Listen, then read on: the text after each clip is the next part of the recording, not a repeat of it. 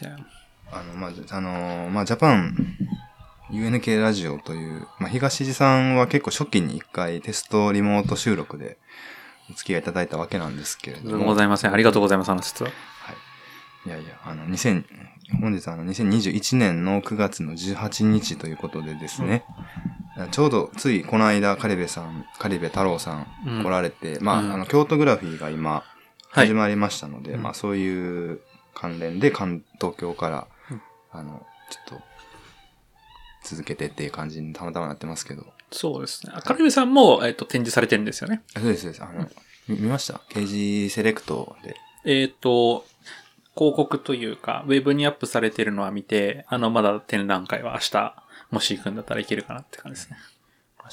あそう、月曜に帰る、月曜の朝に帰るんでしたっけ？月曜の、まあ、何時か決めてないですけど、月曜に帰るっていうことだけ決めてます。火曜から仕事です。まあ、あそこ、まあ、一つの建物だけで、うん。何人でしたっけ ?8 人か10人か、うん。一斉にやってますから、なんか聞いた話では、うん。急遽会場もあの、小学校からそこに変わったから、うん。割と展示プランを、急遽、うん。みんな、それぞれうん。変えないといけなかったりで、うん。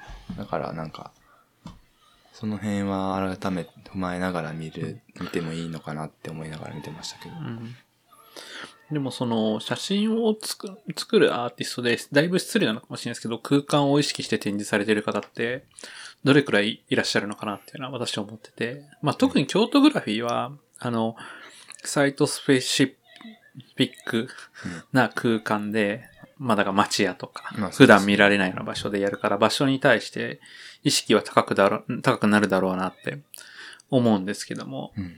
例えば通常のホワイトキューブの使い方だとか、っていうと空間に対して撮影の時はすごい意識高いけど、展覧会ってあんま意識高くないんじゃないかなと思ってて、プリントになっちゃったものをどう動くかっていう。うん面に対してどうコンポジションするかっていうのは考えるけど、空間に対しては皆さんあんま考えてないのかなっていう思ったんですけど、その辺って、あの、写真家の美穂谷さんとしてはどう考えますか？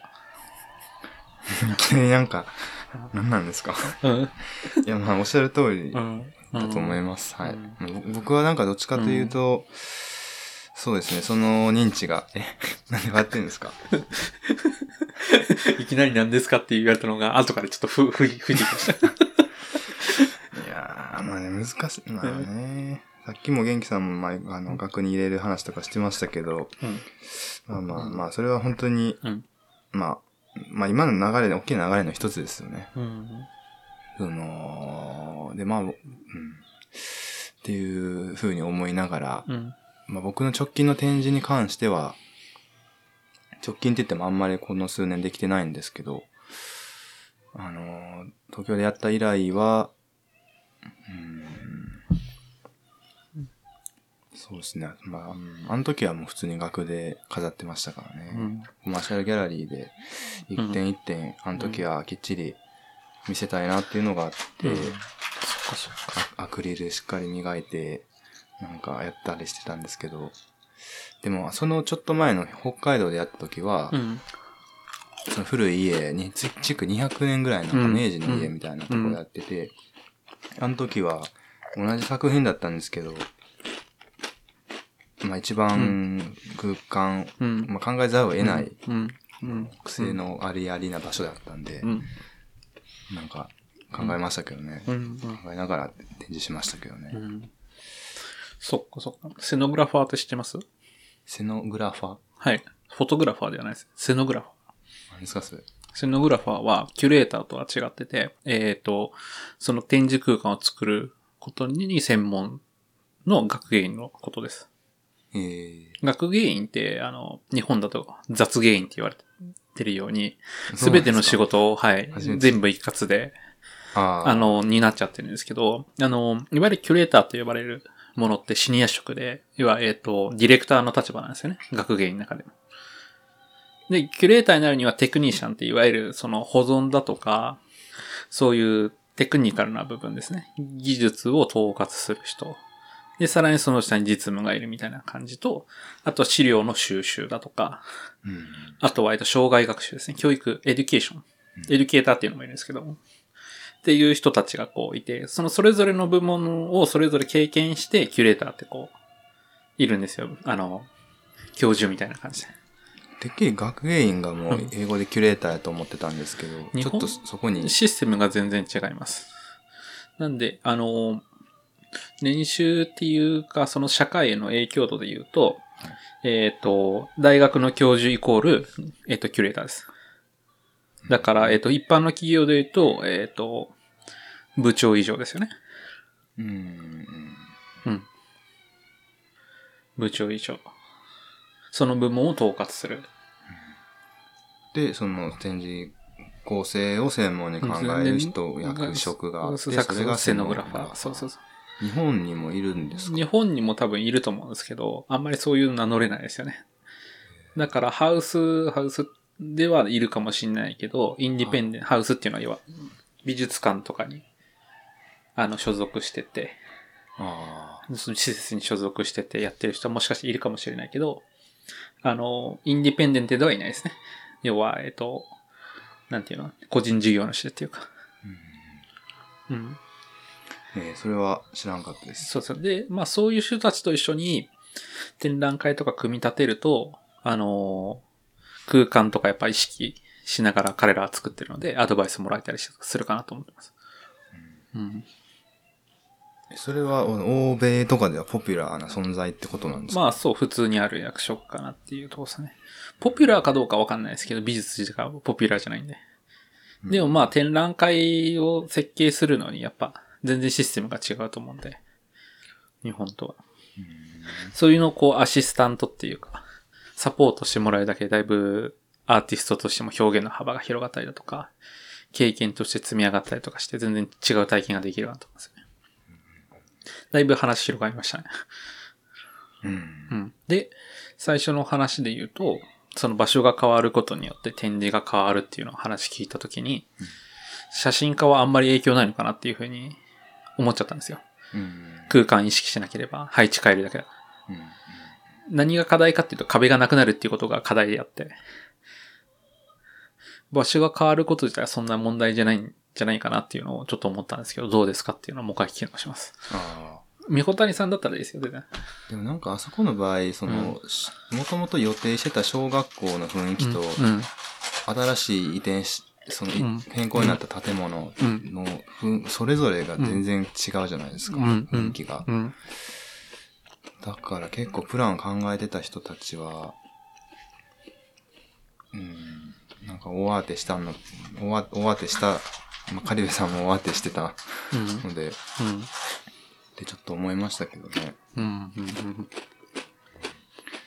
わかんないですけど、小学校、あ、どうなんですかね。順、順、まあ、今回は違いましたけど、うん順風小学校とかは、まあ、普通に昔の木造の感じで、うん。でも今回のはもう普通にコンクリートの建物でしょう。うん。とか、日差しの入り方とかう、ん。全然違うでしょうし。まあ、あのーうん多分、刑事セレクト自体が公募の時点で展示プランとかうんもしっかり練って出さないとダメなやつだったと思うんで。で、それもレビュアーが見るみたいな。ちゃいましたっけ？そうですね。でも東地の場合超適当に出しましたね。あ、そっか、東さんも出しましたもんね。はい。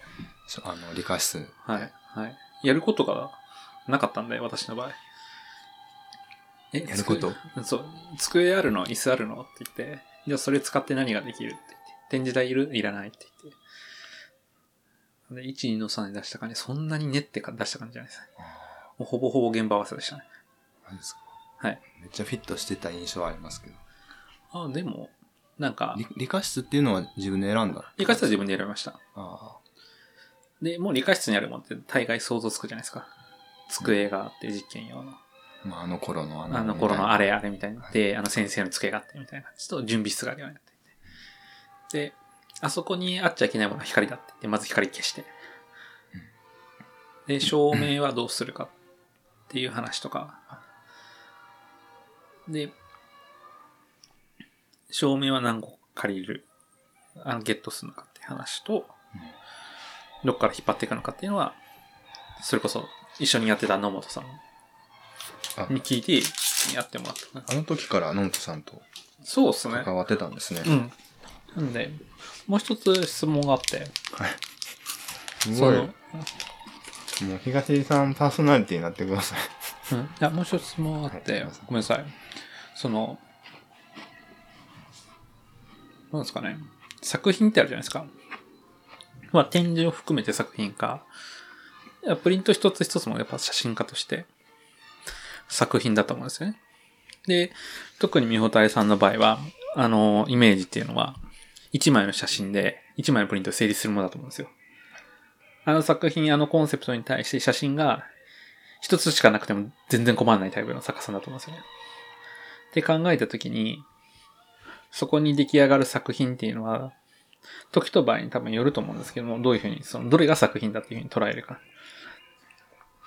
っていうのを、どういうふうに意識してるかなっていうのを、あ、ちょっともう一回、最後の方もう一回お願いします。要するに、写真プリントが一個だけでも作品として成立する。はい。じゃあそれを展覧会しますと、じゃあ京都グラフに出しますみたいな話になった時に、展示は作品か作品じゃないかみたいな話。あ作品が入った展示じゃないですか。展覧会じゃないですか。あ、はい。で、お客さんとしての体験は多分展覧会に行くっていうことが体験だから。ラライブを作品と捉えるかみたいなことですか、うん、そうです、そうです。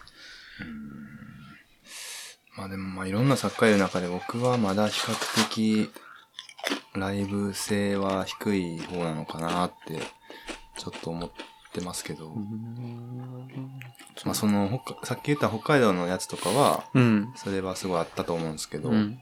あれはもう即興だったんですよね。うんまあ半分も滞在制作みたいなうん。状態だったので、まあ、むしろそれを楽しもうという姿勢も、うんノリもあったので、うん。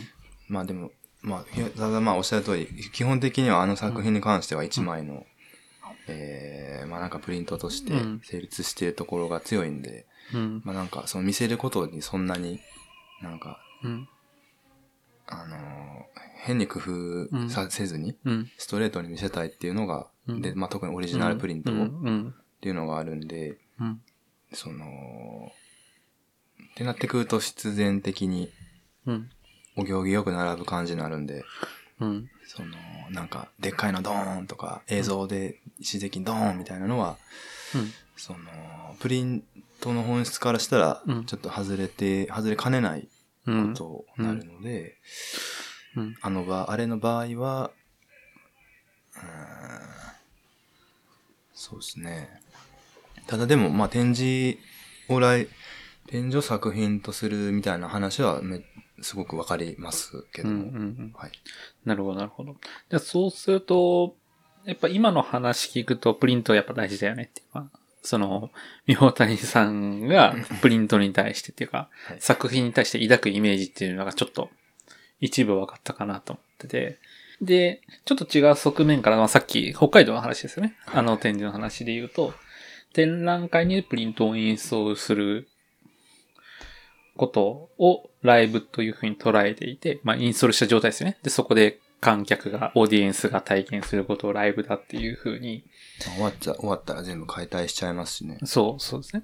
っていうとこは、で、大事にしてるのはやっぱそのプリントを見てもらうことっていうのを大事にしてるんだっていうのは今分かったかな。うん、うん。で、その、だからライブの体験自体が作品かどうかっていうのはあんまり定義してないというか、あの、なんだろうな。まああの作品だ大事にして。ないわけではないけれども、作品がちゃんと見られる空間であればいいというふうに考えてるんですね。そのプリントが。そうですね、うんあれの場合はって感じですけど。うんうんうんうん。あ、なんか今の話聞いて、やっぱ、写真家だなと思うのは、そのプリン、オリジナルプリントに対してすごい急進的だなっていうのは思うんですよね。まあ、東井さんはね、もう、うんコピー、コピー、コピー。あ、そうですね。あの、そういう意味もそうだし、あやっぱそのプリントが作品の中心にあって、それが絶対、絶対的な存在としてドーンとあるなっていうのは、思ってる。その、なんだろう、ペインターだったら原画だし、うん。いわゆる版画ではなくて原画だし、はいそれをすごい大事にしてるんだなっていうのは、わわかるなっていうのは思うんで。作品はあれ、だって、あれですよね、カラープロセスで、はいあの、普通に焼いてるんだよね。はい。オリジナルだから、だから余計にそうなんだよね。それがこの世に一つしか存在しないっていうの分かってるから。うん。そうかそうか。じゃあ、どうなんだろうね。その作品を見るべき環境。まあ、たまたまその北海道の場合は空間与えられて、サイトスペシフィックなそういうこういう個性的な空間与えてやってうまくいったかいかなかったかとか、ちょっと面白いねみたいな話だと思うんですけども。はい。まあ、なんだろうな。何でもできる人だと。妙谷さんが。一人で。で、まあ、私もあの巨匠とこう慕ってるので、あの巨匠の力を使ってて、ますけど。巨匠の力を使って、こう、何でもできるっていう、こう、チャンスがもらえたと。お金もいくら使ってもいいし、どんな場所使ってもいい。あ、僕が？うん、そう。って言った時に、多分理想のこのプリントを見れる空間っていうのを多分作られると思うんですよね。今の話からすると。プリントが一番やっぱ状態が良くあ見られる空間っていうのが、みほたにさんの作品にとって理想なんじゃないかという聞こえたんですけど。あ、うん。うん。どういう空間作りますか？今ですか？うん、今だったら。今は、うん。どどういう空間が理想だと考えるかなって。なんか正直今はもう結構意識が離れてるんですよね、あの作品から。あ本当ですか？そもそもそも。ああ、はい、はい。だっ、て古典もう3年前じゃないですか。うん、うん。で、まあ今もそのオランダとかで展示してもらってますけど、うんなんかもう勝手にその作品が、うん。そのまあありがたいことかもしれないですけど、まあうん動い動いてる結構なんか、他人、うん半分他人事な感じなんですよ。だから逆に、もし今の感覚でそういう機会があったとしたら、うん、その今さっきまで話したようなうん。意識っていうのはもうあまりないので、希薄なのでね、状態的に。お面白い。なんで、なんか、なんか変な感じするかもしれないですけど、わかんないです。考えたことなかったです。ああ、面白いですね。あの、それはすごいでも分かってて、私も自分の作品が他人に渡ったら他人事なんですよ。うん自分の作品なんだけど。あの、オーサーってか、著作者作作者として私の名前載るんですけど、はい。取り扱ってる人間のものだっていうふうに思うんですよ。今作っ、今もバリバリ作ってるシリーズだとしてもってことですか？そう、そう、そう。渡した瞬間に、だから、具体的な名前ですと、今神戸819がやられる野本さんのものだとか、うん今日だとクレバスのものだっていうふうに思うんですよ。うんで、私はその、彼らに渡したものを、えっ、と、渡した人間としての責任を全うするだけ。としての今日のパフォーマンスだったりだとかするわけなんですよ。あの、本買ってくださいましたけども、あの本を説明するためのパフォーマンスである。今日、えっと、4時ぐらいからやってたんですよね。ああ、そうですね、そうですちょっと見れなかったんですけども。いい、あの、アーカイブしてあるんで、長いんですけど、いつでも見れますよ、って言って。どちょちょはいそれをど、どんなか、え、それもまた切ってたんですか？聞いてました。はい。あのー、2、3万で売ってた分厚いやつを。はい、そうです。あのー自分の作品をそれこそ A イコール A、A ノットイコール A っていう、えっと、富士山の写真を準備して、それをどんどんコピーしてって、はいはい。イメージが崩れていく、その崩れ方と、そこにある問いっていうのはコピーしてっても、コピーしてってもコピーできてないっていうものを見せる、こう、作品なんですけど、うんそれは前作った2018年とか。で、京都グラフィー、KG プラスか。の、あの、アワードに応募して、ロングリストには入ったやつなんですけども、それで展示ができたってやつなんですけど、うんまあ、それとは別の尺度で、あの、クレーバースさんで取り扱う上で、すいません。話を腰折ってしまいました。いえう、ん。まあ、いいな自分で作った作品を、に歯を入れて、あの、ちょっと批評してみようかなっていうのが、あれの手つきで。要は、本の状態と中身見れないじゃないですか。はい。閉じられてるんで。じゃないと、あの、せっかく、あの、自分で言うのもあれなんですけど、面白い作品なのに見てもらえないって残念だなと思ってて。うん。はい。なんで、表面から作品の中身が分かればいいんだよねって思ってて。だとした時に断面が見れるのが一番いいよねってうん。いう話に一つアイディアとしてあって、はい。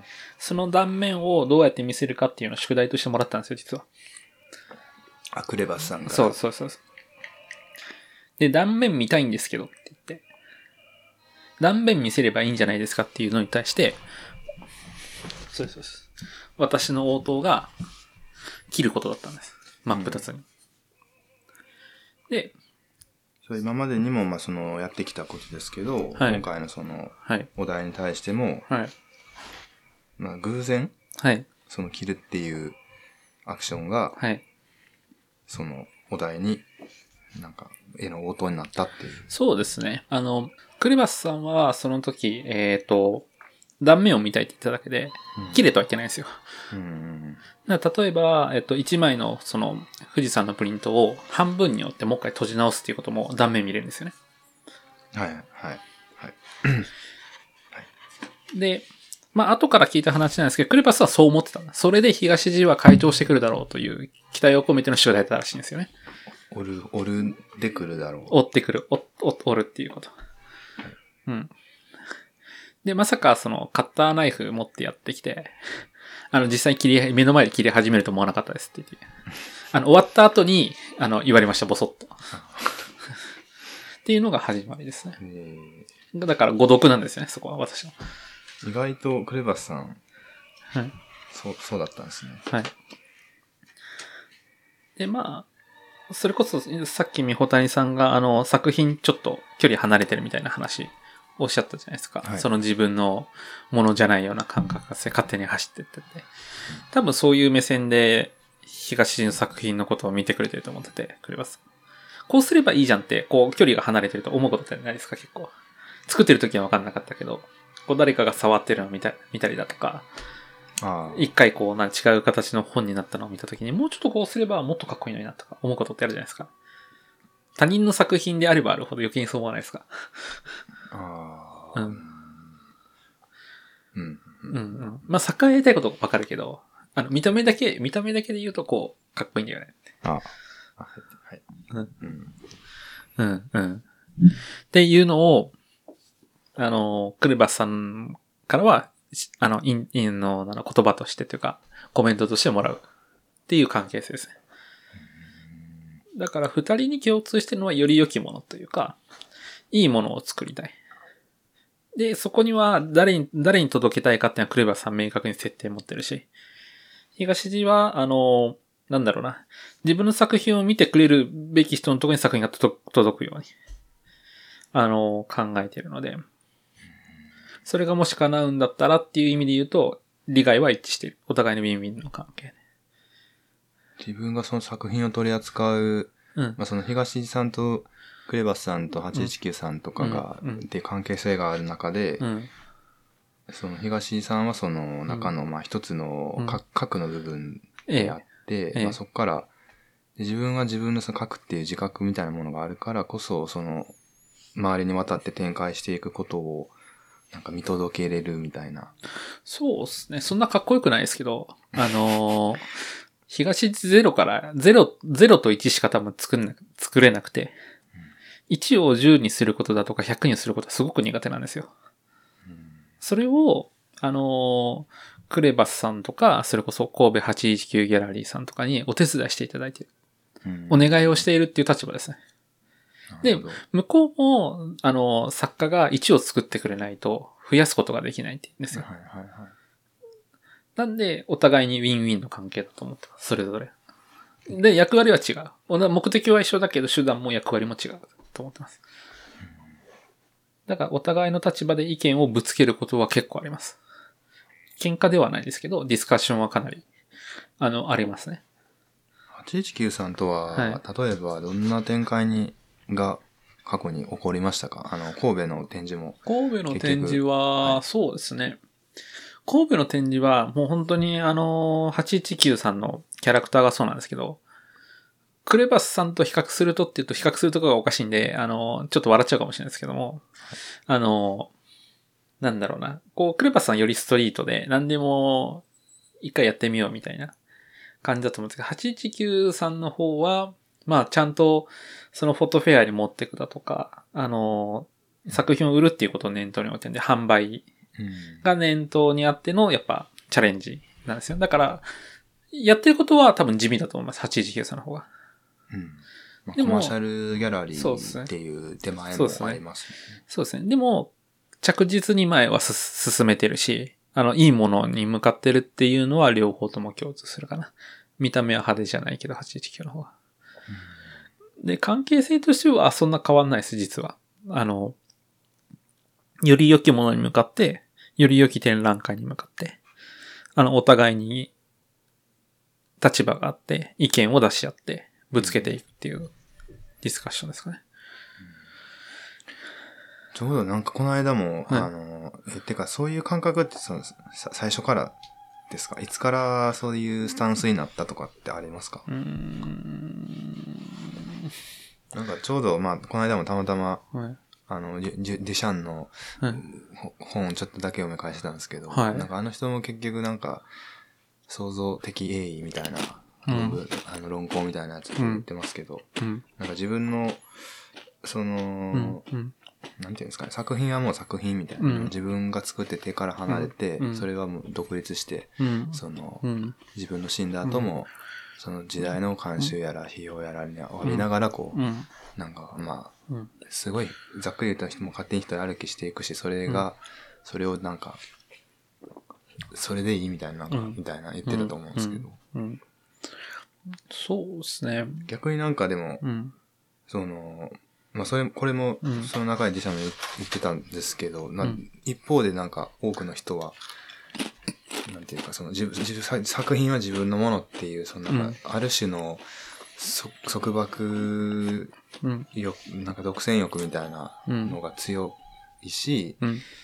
まあ実際そういうこともまあすごいわかるですけど、うんじゃないですか。なんかその勝手に人に、例えば飾り方変えられたくないとか、そういう意識強い人って割と多いと思うんですよ。当然でしょうねうん。自分作ったものでで。そそういう中でその東井さんはなんかどういう感じで、うん。そのスタンスにな、なっているのか。役割分担がやっぱできているということが明確にあって、役割分担。役割分担。だから1を作るっていうのは私の役割なんで、そこには手出してほしくないです。うん。で、出来上がったものに対しては、どうやっていじってもらっても構わないと思ってます。うん一度。だから、本の状態で提出したら、その本をバラバラにするのも、固めるのも、き切るのも、刻むのも、すりつぶすのも、後の人たちの勝手だと思うんですよね。でも、東寺は問いかけるんですよ。なんでそれやったのって。それに対してアンサーは欲しいかなと思います。うん。それがう、ん。お約束かな。だし、触る人の、後から触る人のリスペクトだと思うんですよね。そういう関係で仕事をしたいと思ってます。うん。なんか前にララジオでもあったあの、白下さんって絵描いてる人あの人ね、会ってみたいと思ってます。ですか、うんうんあの人も本当に多分めちゃくちゃそのスタンスだと思うんですよね。うん自分は絵を描くことだけに徹してるだけみたいな。うん。うんあとはもうう、なんんか基本的に介入しない。介入はそうですね、しない。でも、介入はしないけど、知らないということはありえないと思ってます。まあまあまあ、うんそれももちろんですけど。うん。うん。なんか今日、その人が言ってたのは、その、うん。なぜ自分がそうなったかって思う、思う心当たりの一つが、うん。まあ、ゴルゴイの京都の町で育ったから、うんなんか、わかんないですけど、その、いろんな専門の人たちが出入りする中で育ったんですって。おせち作るだけの人とうんか、お布団うん整理するだけの人とか、うん。それだけ、まあ、専細分化された専門のうん。人たちの環境で育ったっていうのも、うんもしかしたらあるんかなみたいな、言ってましたけど。でやっぱ作品作ってて、すごい不自由さを感じるんですよ、そういうところに。自由さ。不自由さ。だから自分の思い通りに表現できないっていう不自由が最初にあって。いや、頭で想像するじゃないですか。構想、なんだっけあ、いいアイデア思いついたとか、これ来るぞって。こう盛り上がる時ってあるじゃないですか。降りてきた時に、その盛り上がったものが形にするときにいろんな不自由があるんですよ。予算的な不自由とか、技術的な不自由とか。いろんな不自由が。だ実現、8割実現できても2割が実現できた時にめっちゃ腹立つ時って結構あるんですよ。うんうん。で、それを思い通りに作ったとしてもいいものになるか分かんないですよ。でも自分の満足感としては作るっていうことに対しての、作る欲求に対しては、そこは納得いかないと出したくないって最初思ったんですよね。うん。うん。で、当然それがある程度叶って出てったとしても、今度見られる方に対してそれを求めるっていうのが最初の段階としてあったんですよね。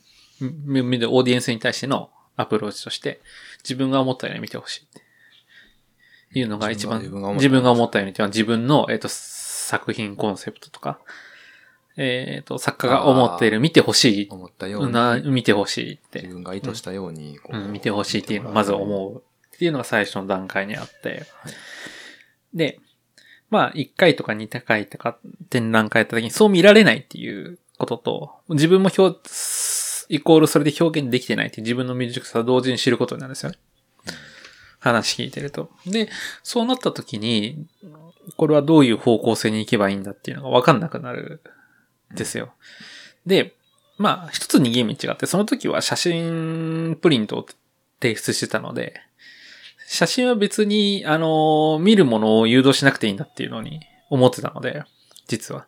撮りたいものはあるけど、その通りに撮れるとは限らないっていうのはそこで分かったから、そういう写真を撮るのやめたんですよね。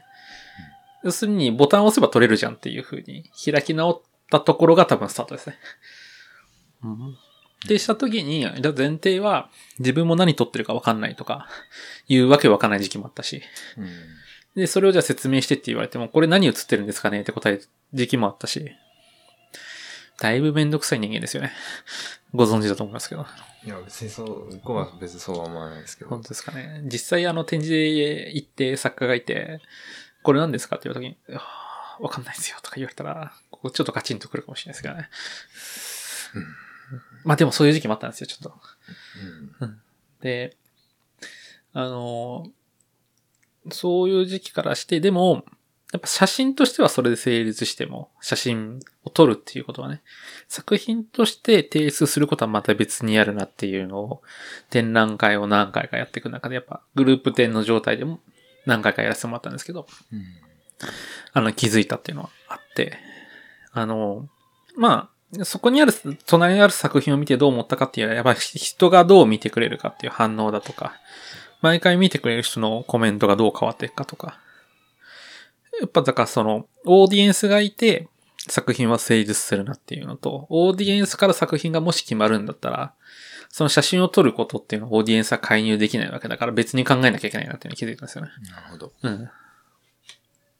だから作品を提出、作品を作品として提出することと、その時はだから写真撮ったから、写真を撮影するだとかプリントするっていう行為は別として考える。うん。工程として繋がりがないものだっていうふうに持っていかなきゃいけない。だから逆にその展示に合わせたプリントっていうのはどういうプリントがいいんだみたいなところをすごく勉強した時期がありましたね。うん。だから例えば製品とかでインクジェットで出しますって言った時に、はい、あの、ビクトリコの人とかの話聞いたのは、あの、4週間寝かせないと色がわかんないとか。染料染料、そうそうそうそう。でも顔料でもそれは色変わっていくから、実は紙の種類によって、インクの染み方が変わるから、色わかんないって。だからどれだけ変わるかっていうのはある程度推測がつくようになってみないとわかんないから、やっぱ寝かしてから比較しないと表に出せるプリントかどうかわかんないから、みたいなやりとりを作家としてるみたいな話とか。まあ、あとはあの、本作るときに色光の話とか、そういった色に対しての突き詰め方と、あとはそれと同時にあの、写真のトーンとか、あの、プリン、写真プリントですよね。いわゆるアナログプロセスの。はい、だから、えっ、ー、と、ゾーンシステムとかも含めてなんですけども。そういったところの追い追い込み方だとか、数字がないものに数値化してって、そうやって追い込んでいく。データ、データとして蓄積をして、追い込んでいくやり方だとかっていう話を聞いてたときに、やっぱあるべきす、あの、プリントの姿っていうのを考える。それはだから撮影からじゃ、だけじゃ作れないなっていうのは、いろんなそのエピソードを聞いてて、確信したっていう、そういったとこは経験としてあるかな、写真的にと。うん、確かに言われてみれば、うん、本当にそうですね。うん、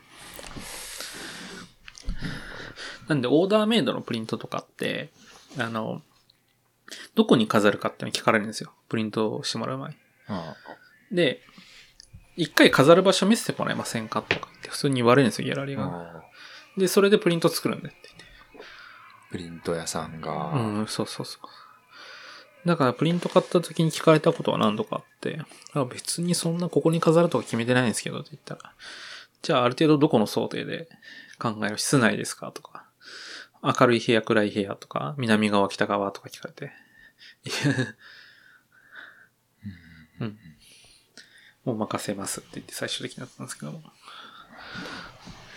そそれはなんかプリントを買う経験から私が感じたことなんですけども。作る方じゃなくてやっぱ買うことによってもなんか裏付けられる。だから私がオーディエンスの側ですね、買うっていうことは。うん。によって分かることも結構あったかなと思いますね。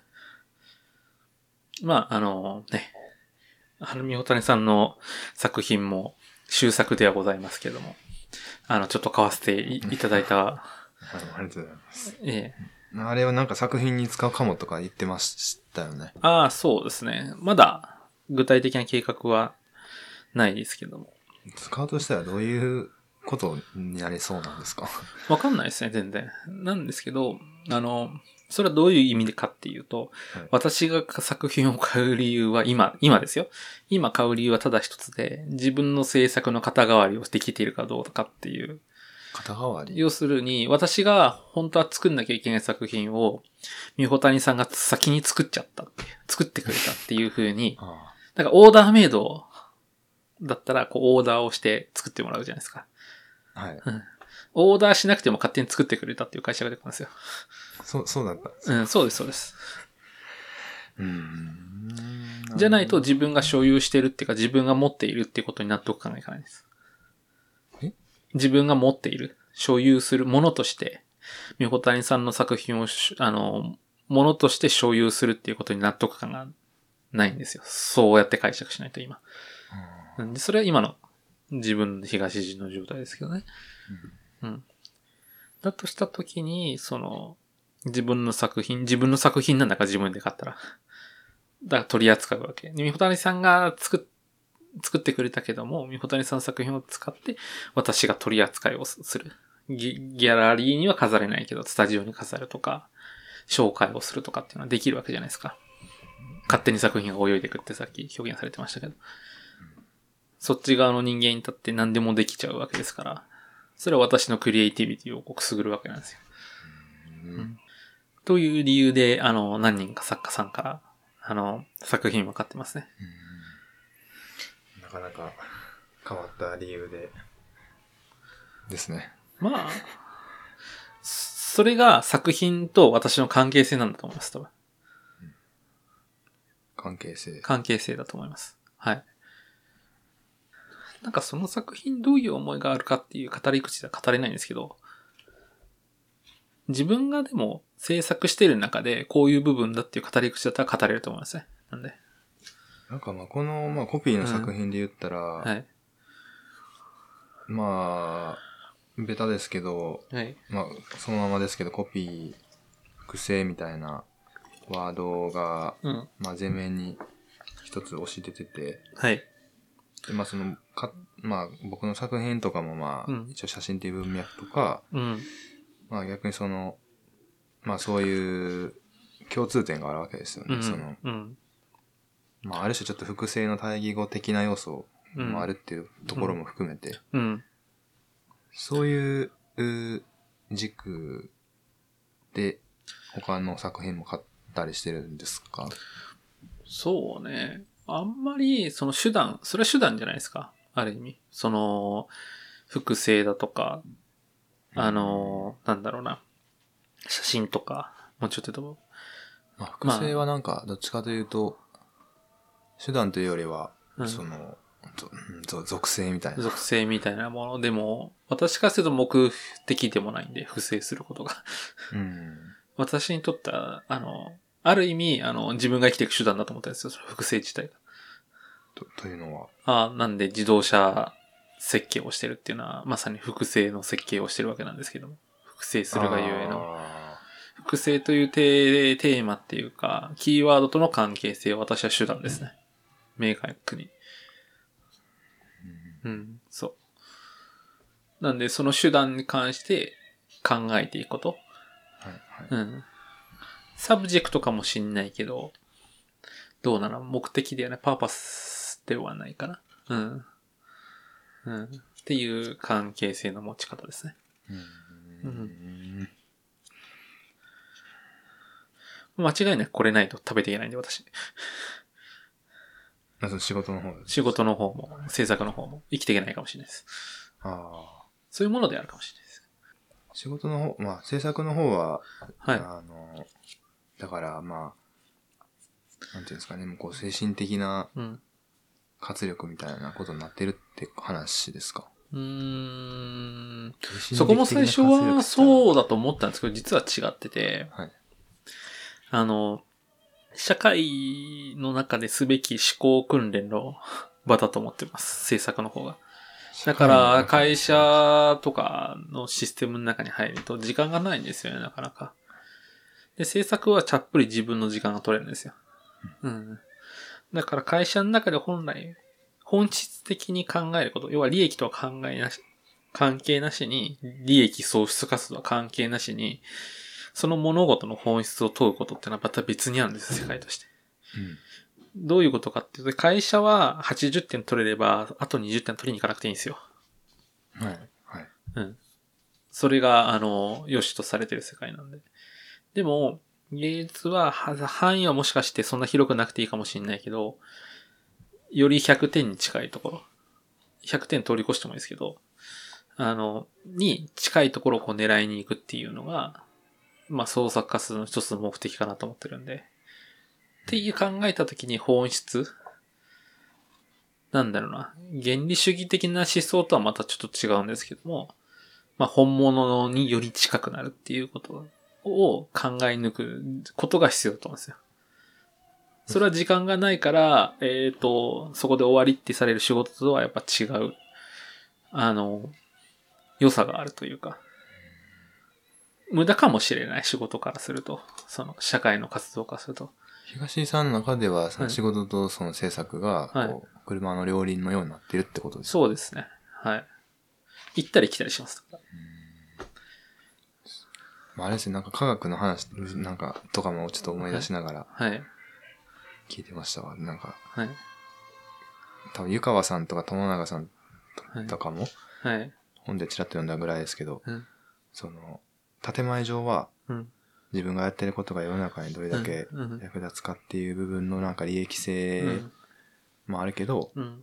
一方ででも、ほ本本来は自分の探求心うん。だけで実はやってるみたいなうん。ところ、それってなんか、うん。まあ、すごい制作的だし、うん。表現的だなと思うんですけど、うんうんで、まあそういう、その二つの、うん。う自ん。分の本当に研究したい科学と、まあ社会への、そういう、まあ、との関係性っていう点での科学うん。とのうん。中でやってるみたいな。うん。ちょ、ちょっと、まあ微妙に違うかもですけど、なんとなくそういう関係性が浮かびうん。ました。なんかあの、リベラルアーツってわかります？リベラルアーツ。うん。アアートの語源なんですけど、いわゆる、あの、まあ、学問の総体っていうものを、古代ギリシャの、リベラルアーツって呼ばれてて、まあ、それがアートの語源だって言われてるんですけども、いわゆる芸術だけではなくて、数、数学とか、天文学とか、はい。それこそさっきの哲学とか、えーと、科学もそうですね。そういったものが全部繋がってるよっていう。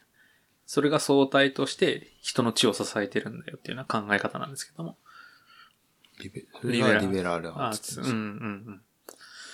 そう。なんで、まあそういったものがベースにああって、こう学問として広がっていくと、例えば日本である文系とか理系とかっていう発想は一切なくて、うん。その、ある現象の、えっ、と、哲学的な解釈と、その科学的な手つきっていうのはまた変わるわけじゃないですか。同じものでも。でもそれぞれ事実としては出てきますよね。はいうん。で、それをこう組み合わせた時にそこに見えてくるものなんだみたいな、そういった発想になってくると思うんですよね。うん。それがなんかアートの本質なんじゃないかなって私は思うので、そこは実践できてるかなって自負はあります。うん。ううんん。うん。仕事と、その、今やってるような制作っていうのは、どっちが先に始まりましたか？今やってる、今やってる制作の方が後ですね。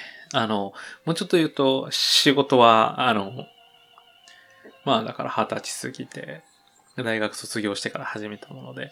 なんか今やってるこういう作品じゃなくても、なんかその、そういううん、こういうことをやりたいっていうモチベーションはいつからあったとか？